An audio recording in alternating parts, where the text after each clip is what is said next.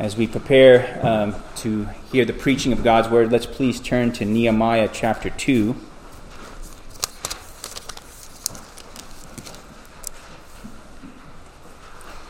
Nehemiah chapter 2. This is God's holy word as revealed by the Holy Spirit to Nehemiah, that it's a book that is also uh, a book of history, but a book of spiritual instruction for us. Hear the word of the Lord according to uh, Nehemiah, as given by the Holy Spirit, starting in verse two, uh, verse one of chapter two. Chapter two, verse one. And it came about in the month Nisan, in the twentieth year of King Artaxerxes, that wine was before him, and I took up the wine and gave it to the king. Now I had not been sad in his presence so the king said to me, Why is your face sad, though you are not sick? This is nothing but sickness of heart. Then I was very much afraid. I said to the king, Let the king live forever. Why should my face not be sad when the city, the place of my father's tombs, lies desolate and its gates have been consumed by fire? Then the king said to me, What would you request? So I prayed to the God of heaven. I said to the king, If it please the king, and if your servant has found favor before you, send me to Judah, to the city of my father's tombs, that I may rebuild it. Then the king said to me, the queen uh, sitting beside him, How long will your journey be? And when will you return? So it pleased the king to send me. And I gave him a definite time, and I said to the king, If it please the king, let letters be given me for the governors of the provinces beyond the river, that they may allow me to pass through until I come to Judah. And a letter to Asaph, uh, the keeper of the king's forest, that he may give me timber to make beams for the gates of the fortress which is by the temple, for the wall of the city, and for the house to which I will go. And the king granted them to me because the good hand of my God was on me. Then I came to the governors of the provinces beyond the river and gave them the king's letters. Now the king had sent with me officers of the army and horsemen. When Sanballat the Horonite and Tobiah the Ammonite official heard about it, it was very displeasing to them that someone had come to seek the welfare of the sons of Israel. Let us pray. We ask our beloved Lord that you would help us, like Nehemiah, to be those who have your favor, that we could say with confidence that the good hand of God is upon us, that your good hand, O Lord, is upon us. We pray, O Father, that you would help us to see our need for Christ as we study uh, this piece, uh, this portion of both history and Scripture. Help us, we pray, for we ask all these things in the blessed name of Jesus our Lord. Amen. Perhaps you've had a habit of saying when something good is going your way, God's hand is, for good is upon me. Um, God's favor is upon me. Wow, this is such a great news of what's going on in my life. Well, Scripture speaks of God's hand being upon someone for good, but it also speaks of God's hand being upon someone for evil or for judgment. Um, or if it's in the case of a Christian, God's hand could be upon them for discipline, but if it's a case of an unbeliever, God's hand can be upon them for judgment if they refuse and they turn against the Lord and oppose God and his kingdom. There's in history an example of God's hand being against the Philistines in a very heavy way. Uh, if you, there's a passage of scripture where talks about where uh, the Philistines were fighting against Israel. This was when Eli was high priest, and he dies immediately after the battle when he finds out how bad the news was that the Philistines took the ark of God. They defeated the army of Israel. They took the ark of God, and What happened after that? Well, we found it. We won. We're going to celebrate. And we're going to take this ark back and we're going to put it in our temple in the temple of Dagon. And then Dagon, later and during the night, when they wake up the next morning, and Dagon fell on his face. the statue of Dagon. And then what happens the next morning? Well, let's see what happens if we just pick him back up again. Maybe prop him up a little bit. Well, Dagon fell again the next during the night, the next night, and they woke up early in the morning. This time, Dagon fell flat on his face. His head broke off, and his hands broke off. They were cut off at the threshold before the ark of God. They should have thought something was up then. But then the tumors broke out on the people. So they, they said, well, let's send it to another city. Let's, let's send it to a city uh, down the way to Ekron. And the people of Ekron cried out and they said, you have brought this judgment of God upon us. Send it away. Send it back. Send the, send the ark of God back to Israel. And they did. Um, but in that passage, it says that there was a, a deadly confusion throughout the city, and the hand of God was very heavy there. He was heavy upon them, God's hand. And the people were smitten with tumors, and they were crying out before the God of heaven. But here we have an example Instead of a God who instead of God's hand being heavy upon them in judgment, God's hand for good and favor was given unto Nehemiah.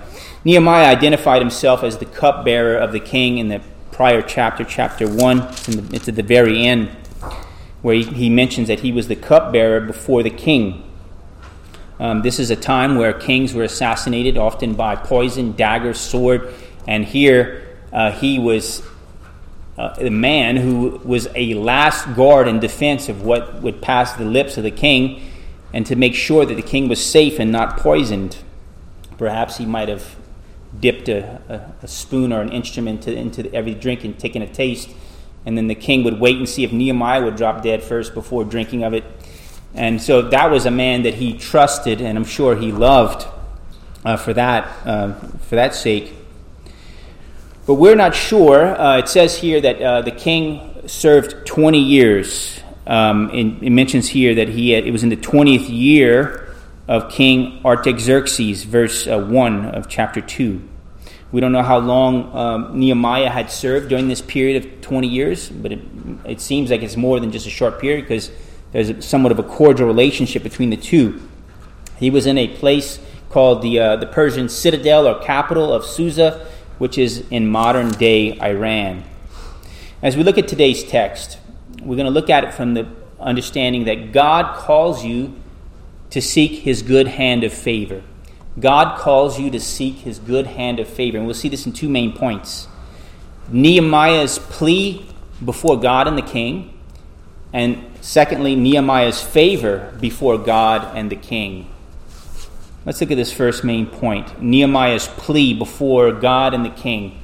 Now, uh, before we look at chapter 2, look at verse 3 of chapter 1 regarding the sorrow that he had. Um, it, he, there was a report that was sent to Nehemiah from those who had visited uh, Jerusalem, and they said, The remnant there in the province who survived the captivity are in great distress and reproach, and the wall of Jerusalem is broken down and its gates are burned with fire. When I heard these words, I sat down and wept and mourned for days, and I was fasting and praying before the God of heaven. So his news brought him to sorrow, and his sorrow was not something that led him to be apathetic. Apathy is where, you know, I'm just so sad over what's going on, I'm just going to lay on the couch, or I'm just going to lay down in bed and not, not want to get up. His sorrow caused him to go before God and plead before God with prayer and fasting. And uh, that's why he first made a plea before the Lord. His sorrow motivated him to grieve over his people and pray and fast um, verse 11 of chapter 1, uh, it says, O Lord, I beseech you, may your ear be attentive to the prayer of your servant and the prayer of your servants who delight to revere your name, and make your servant successful today and grant him compassion before this man. Who's he talking about? He's talking about going before the king. So his plea, really, before the king and before God, occurs in the first chapter, and it's going to continue on as we, as we look. Now, it wasn't certain if Nehemiah could even just interrupt the king or maybe just even ask a question directly of the king. It's one of those cases where he might have had to be spoken to first before he had a right to speak and to make a plea before the king. Um, if you did not have permission to speak to the king and you spoke to the king anyway and he got upset about it, things could have went very wrong uh, for um, Nehemiah. But notice that the king did not have to uh, be interrupted because he saw the very face of Nehemiah, that Nehemiah was sad and something was amiss. Um, it says in verses 1 and 2 And it came about in the month Nisan, and in the 20th year of King Artaxerxes, that wine was before him, and I took the wine and gave it to the king. Now I was not sad in his presence, and the New King James and the, the, uh, the King James Bible, the authorized uh, version, both say before, and I think that's appropriate. They insert the word before. He wasn't sad in the king's present, presence before. That's why the king noticed the difference. Verse 2 So the king said to me, Why is your face sad, though you are not sick? Is there this is nothing but sadness of heart. Then I was very much afraid. Um, Nehemiah was afraid because kings at this time in history were, uh, some people call them despots. They were like tyrants. They could, if, if they weren't pleased with someone's conversation, if they weren't pleased with someone said, if they didn't believe them or trust them, they could torture them to get an interrogation out of them just for the sake of any whim. Now, we, we don't have rulers nowadays who can just take somebody out of office and go torture them. But that's what it was like to serve a king, uh, especially the uh, king of uh, Persia at this time. Now, it wasn't the medieval era that perfected torture. The torture uh, of the Persians was gruesome. Some people were flayed alive, their skin was cut off of their bodies, and that's what they would do. Uh, you ever heard this, this saying, put their feet to the fire? They would actually put people's feet in the fire and then they would impale them and all kind of stuff as they would interrogate them. So I would say, knowing the reputation of that kind of king and that kind of ruler with that kind of power and that kind of reputation, that's why he says, I was very much afraid. Because if his king didn't like what he, what he said, he could be thrown into, into prison or even tortured.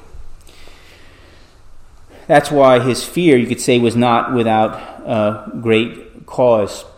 Another example is Queen, Queen Esther. If she, when she approached the king, a King Ahasuerus, which was uh, who was even her husband, if he did not extend the scepter to her when making the request, she could be killed right on the spot. So it was a fearful thing to go to these kings and make a request of them. But when King Artaxerxes asked him about his sadness. Notice how Nehemiah answered, and somewhat gracious and respectful, but also bold. He, he, he, he prays a little blessing for the king. Uh, he says in verse 3 I said to the king, Let the king live forever. May God allow you long life. May you live forever. Why should my face not be sad when the city, the place of my father's tombs, lies desolate and its gates have been consumed by fire? Now, he's sad, right? And his face is sad, and that's why the king asks him these questions, and that's why he answers. But this sadness he was not put on. Uh, in the prior chapter, it, it says that he wept and mourned for days. He was really distraught. He was grieving over what was going on uh, with his fellow countrymen back in Jerusalem. And the, the king felt compassion on his servant, verse 4 of chapter 2. The king said to me, what would you request? I'm sure that was a great question that Nehemiah loved to hear the king ask. And then what was Nehemiah's response? It happens to be an instruction in godliness and very much on how we are to be more prayerful. When the king says, well, What would you request of me? What does Nehemiah do? He prays to God, the King of heaven. And it's, an interesting illustration. Uh, it wasn't just the first time he prayed. He noticed in chapter 1 he was praying and fasting for days. But here in, he's having a conversation. And in the middle of a conversation, he's probably looking at the king. Maybe he didn't look directly in his eyes. That would have been staring in his eyes, would have been very disrespectful. But he was looking toward the king, and he's praying to God in the middle of a conversation. Yes, we should pray with our hands clasped. Yes, we should pray with our hands folded. Yes, we should pray kneeling. Yes, we should pray with our eyes closed. Sometimes we teach our kids that because when we tell them to close their eyes in prayer, uh, they can focus and have their attention. But really, that's not the only way you have to pray. You could pray in the middle of a conversation. You could be waiting in line, looking at, at, at a teller, and having to pay a bill and say, Lord God, give me, give me favor that this thing, this bill of mine gets handled in a fine manner. You could be in line at the grocery store and see someone in front of you, and the, Lord, give me opportunity to talk to someone about the Lord Jesus. People don't even have to know you're praying. You could pray intermittently. This passage has always been brought to mind to me when Scripture tells us to pray without ceasing. This is the only. This is one of the best instructions or applications of how you could pray a lot more often, even in the midst of all kind of things. You're on the phone with your loved one, you're talking to someone, a problem arises. Stop, you can even pray in the middle of the conversation. So, what happens next is both this wonderful example of how the king hears him. And we, but we don't know exactly what uh, Nehemiah is praying when he closes his eyes. I mean, when he when he's not closing his eyes, when he's looking at the, toward the king and praying. Um, it's, it could be something like what was at the end of the other chapter, chapter 1. Lord, make your servant successful today and grant him compassion before this man. Lord, give me acceptance and compassion before this king. And then the prayer is then answered, and we'll see that in that next point um, in Nehemiah's favor before God and the king. Look at uh, verse 5. He says, I said to the king, If it please the king, and if your servant has found favor before you, send me to Judah, to the city of my father's tomb, that I may rebuild it. He gives this respective plea before the king. Then the king said to me, verse 6, the queen sitting beside him, How long will your journey be, and when will you return? So it pleased the king to send me. And I gave him a definite time.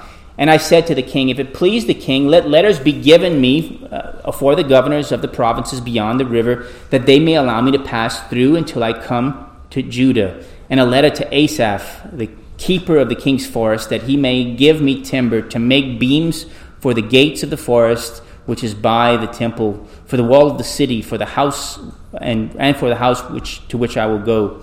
And the king granted them to me. Why? Because the good hand of my God was on me. Then I came to the governors of the province beyond the river and gave them to the king, gave them the king's letters. Now the king had sent me officials of the army and horsemen.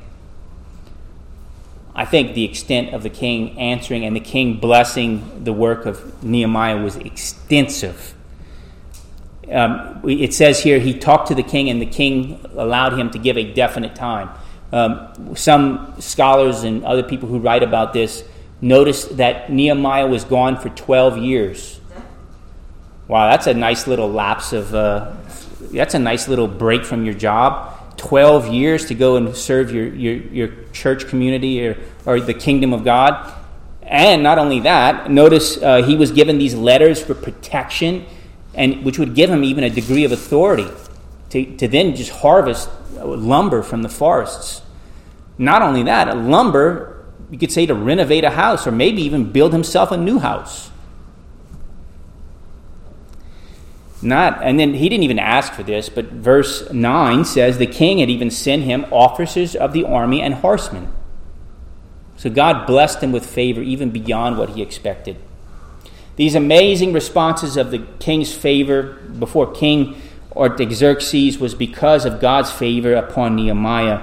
The end of verse 8 says Nehemiah said that the king granted all these things because the good hand of my God was on me.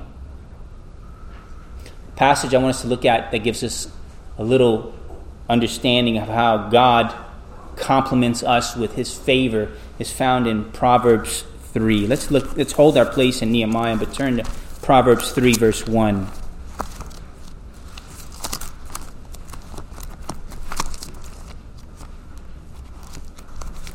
Proverbs 3 1.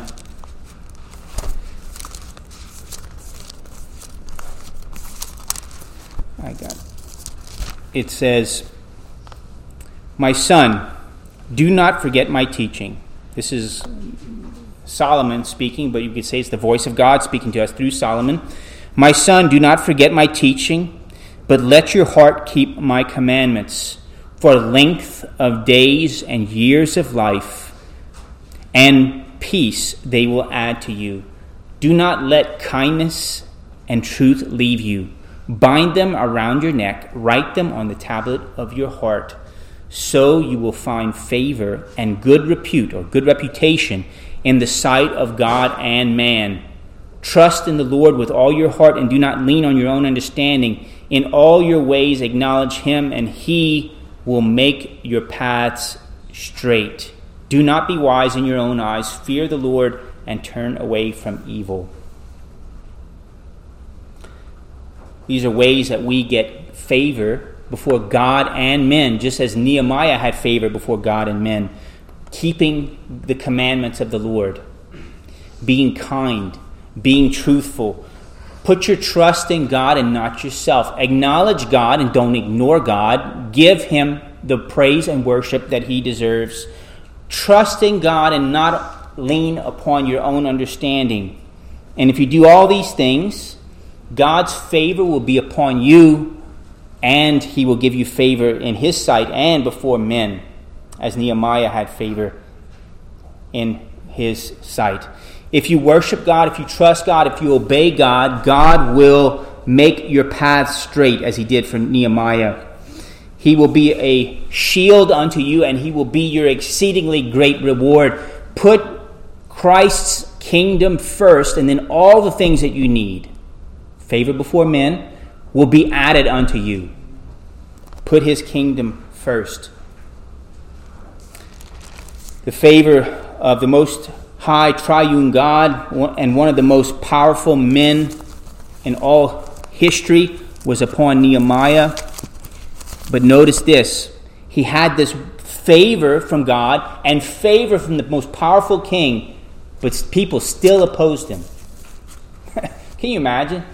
God's favor, and the, the king Artaxerxes even had letters written for him, and people still wanted to oppose him. Look at verse 10. Then Sanballat the Horonite and Tobiah the Ammonite official heard about it. It was very displeasing to them that someone had come to seek the welfare of the sons of Israel. And using the slang of our day, there will always be haters out there, right? If you, treat, if you seek to love God and obey God and live for Him, there will always be somebody opposed to you because of who you represent. It's impossible to please everybody. But first and foremost, seek the favor of God and everything necessary will be added unto you. Now, there's a day appointed. We don't know what day it will be, but there, there's a day appointed where, they, where, where God will have a great white throne of judgment, and that the book of life will be open, and that everyone will be judged in accordance to that book of life. Revelation 20. On that great day, I ask, will you have the favor of God or not? Nehemiah had God's favor, but will you have God's favor? Can you say with confidence on that day that God's hand for good is upon you and you don't have to fear, that you can have confidence before that great white throne of judgment? God calls you, He commands you to seek His favor. As Nehemiah made a plea for mercy before the Lord, we must make a plea of mercy before the Lord in like fashion. Lord, have mercy on me, a sinner.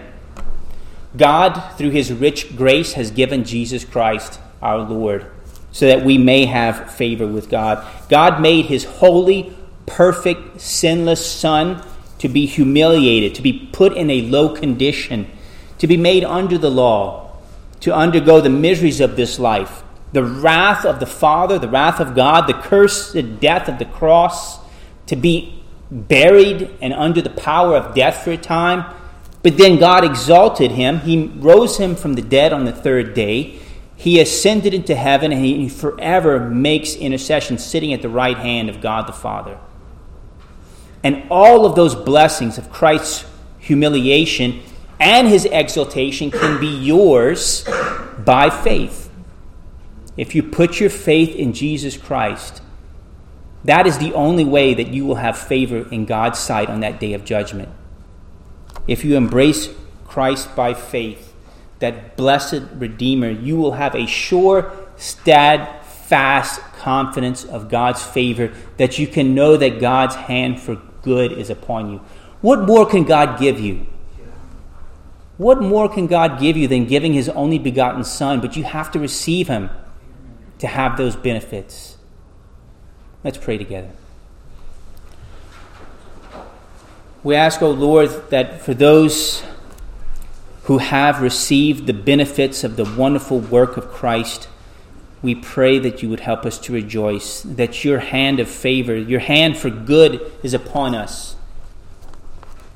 But for those who have not received, Lord, we pray that you would work in their hearts and minds, that they would receive the Lord Jesus Christ as he's offered in the gospel, that they would embrace him and love him and put their faith and trust in him, that you would give them forgiveness of sins, and Lord, that you would work in their hearts and their minds to give them new obedience, that they would seek to keep your commands, that they would seek to be kind and truthful, that they would seek to walk in your ways, to acknowledge you, to worship you, to serve you, to put themselves second, to put you first.